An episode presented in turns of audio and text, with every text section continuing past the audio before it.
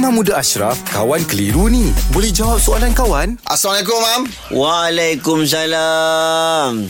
Okey, Mam. Uh, Sasniwati Rahimin. Ada soalan. Ya, ya. Okey, arwah anak saya ni baru saja meninggal dan tidak sempat khatam Quran, Mam. Jadi sebagai ibu, uh, saya telah berniat untuk mengkhatamkan Quran bagi pihak arwah anak saya. Hmm. So, adakah tindakan saya itu uh, menjadikan arwah anak saya khatam di sisi Allah? Baik, dia tak sama khatam Quran macam haji, benda yang wajib. Ah. Contohnya dia tak sama khatam Quran macam puasa, puasa Ah. wajib. Ha, jadi benda-benda itu perlu diganti ataupun dilakukan badal haji dan sebagainya. Hmm. Jadi khatam Quran ni sunat saja. Sunat saja. Itu pun tak menjadi syarat sampai kalau you baca Quran tiap-tiap hari tapi tak habis semua satu Quran, taklah satu kedosaan. Hmm. Ha, cuma kita nak baca sayang kalau kita tak baca Quran sepenuhnya. Setiap huruf daripada bismillah, alhamdulillah sampai anas kita teringin nak baca semua. Maka diharuskan dapat pahala sunat. Cumanya mak ni dia teringin nak khatam untuk anak dia.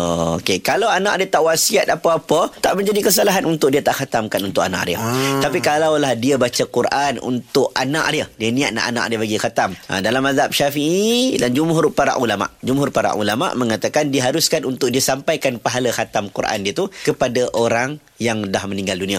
Ha, dalam mazhab Syafi'i ini berlaku khilaf lah. Ada juga pandangan yang kata wa allaisa lil insani illa ma sa'a. Apa yang diusahakan ni tidak akan dapat kepada orang lain. Orang tu usaha, orang tu dapat. Orang lain yang tak usaha, orang tu tak dapat. Mm-hmm. Cumanya saya nak rangkumkan dalam pandangan majoriti ulama uh, sampai pahala kepada si mati. Contoh mak dia baca Quran khatam, mak dia kata pahala aku baca Quran khatam ni kepada anak aku yang sudah meninggal dunia. Maka uh, jumhur mengatakan sampai. Allahu a'lam bishawab. Terima kasih, Mam. Masih Mam? Alhamdulillah. Selesai juga satu kekeliruan dalam Kawan Tanya Ustaz Jawab. Dapatkan telekong Siti Khadijah di semua butik-butik SK seluruh Malaysia atau di www.sitikadijah.com. Telekong Siti Khadijah, lambang cinta abadi.